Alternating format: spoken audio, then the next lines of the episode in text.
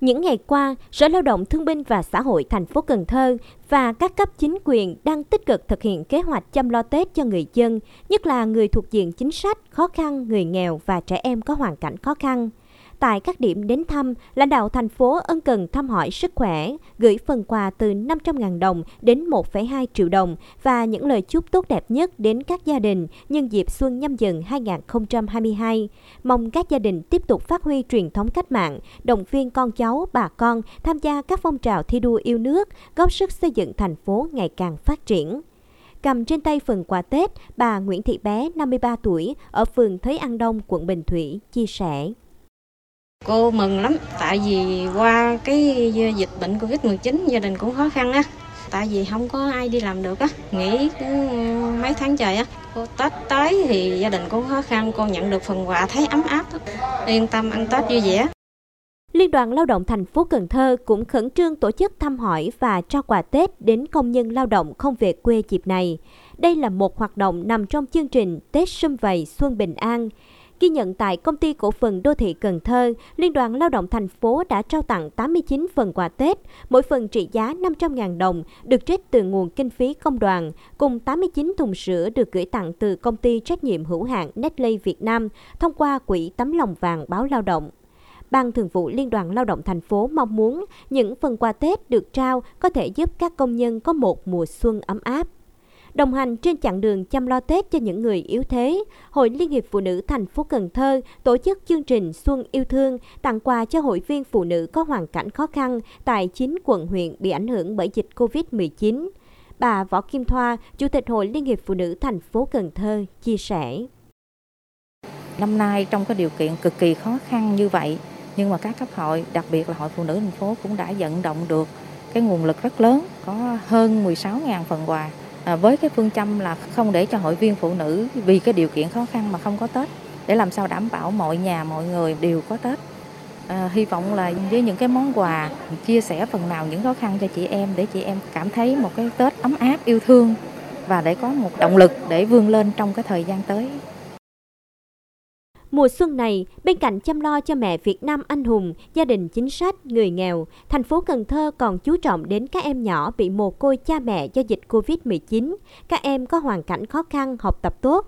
Vào ngày hai mươi ba tháng một vừa qua, Tuổi Trẻ thành phố đã tặng hai trăm phần quà gồm các loại nhu yếu phẩm, mười suất học bổng, năm triệu đồng một suất, mười phần quà và mười suất học bổng một triệu đồng một suất cho học sinh có hoàn cảnh khó khăn và thiếu nhi mồ côi do dịch bệnh trên địa bàn huyện Phong Điền. Hay mới đây, tại Ủy ban Nhân dân quận Bình Thủy, hai mươi tám em mồ côi cha, mồ côi mẹ hoặc mồ côi cha mẹ đã nhận được sổ tiết kiệm do Ủy ban Trung ương Mặt trận Tổ quốc Việt Nam trao tặng, hỗ trợ con đường học vấn. Những tình cảm yêu thương đã tạo động lực để các em vượt qua mặc cảm, đón xuân mới vui tươi. Em Cao Trọng Nghĩa, học lớp năm, trường tiểu học Nguyễn Du, sống tại quận Bình Thủy, mồ côi cha do dịch bệnh covid mười chín, bày tỏ khi nhận được sổ tiết kiệm mười triệu đồng. Khi con nhận được phần quà của các cô chú trao tặng, con rất là vui khi được có tiền để ăn học. Con cảm thấy mọi người rất là quan tâm tới con, trao quà cho con.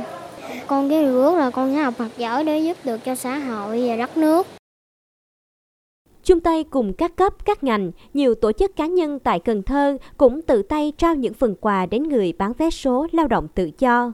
Càng cận Tết, hình ảnh những chiếc xe máy chở theo nhiều phần quà chi động lại tràn ngập các con phố, hẻm nhỏ. Theo ông Trần Ngọc Quý, nhóm trưởng nhóm thiện nguyện gồm các thành viên là công nhân viên chức, hoạt động được năm năm, thì đây là thời điểm nhóm hoạt động sôi nổi nhất. Mỗi ngày có thể chạy đi chạy lại nhiều lần trên nhiều cung đường để tặng quà cho người lang thang hoạt động tự do.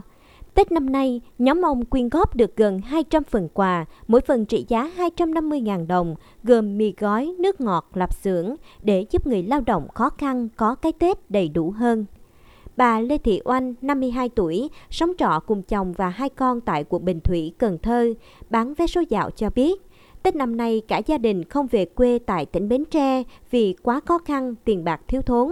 Bà cũng chưa chuẩn bị Tết gì. Đi bán, bất ngờ nhận được phần quà từ nhóm thiện nguyện, bà vô cùng xúc động. Tôi nhận được phần quà này là cảm thấy là rất vui. Có hỗ trợ đó cho tôi, tôi rất mừng. Nói chung là phần quà này,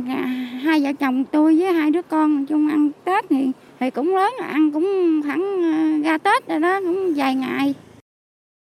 Năm qua, mặc dù tình hình khó khăn do ảnh hưởng của dịch cô vít mười chín, nhưng dưới sự lãnh đạo của Trung ương, sự đoàn kết nỗ lực của Đảng bộ, chính quyền và các tầng lớp nhân dân thành phố Cần Thơ, tình hình dịch bệnh cơ bản được kiểm soát. Cần Thơ nỗ lực thực hiện nhiều chính sách an sinh xã hội, giúp người dân vượt qua khó khăn. Nhận định công tác chăm lo cho người dân dịp Tết tại Cần Thơ, bà Trương Thị Ngọc Ánh, Phó Chủ tịch Ủy ban Trung ương Mặt trận Tổ quốc Việt Nam nói. À, trong cái dịp Tết đến xuân về thì thông qua cái thông tin của các đồng chí ở các cấp các ngành của thành phố Cần Thơ thì chúng tôi thấy là đa phần các cái hộ khó khăn, hộ bị ảnh hưởng do cái dịch bệnh cô vít mười chín, hộ nghèo, đặc biệt là các cái hộ gia đình chính sách đã được chăm lo. Hộ gia đình nào cũng đều được nhận những cái món quà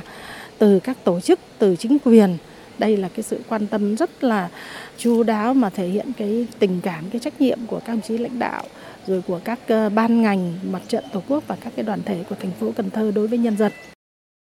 Tết Nguyên đán nhâm dần hai không hai hai đã gần kề, mong rằng với những món quà nhỏ nhưng chứa đựng nhiều nghĩa tình, người không may mắn ở thành phố Cần Thơ sẽ đón một mùa xuân mới ấm áp, yêu thương.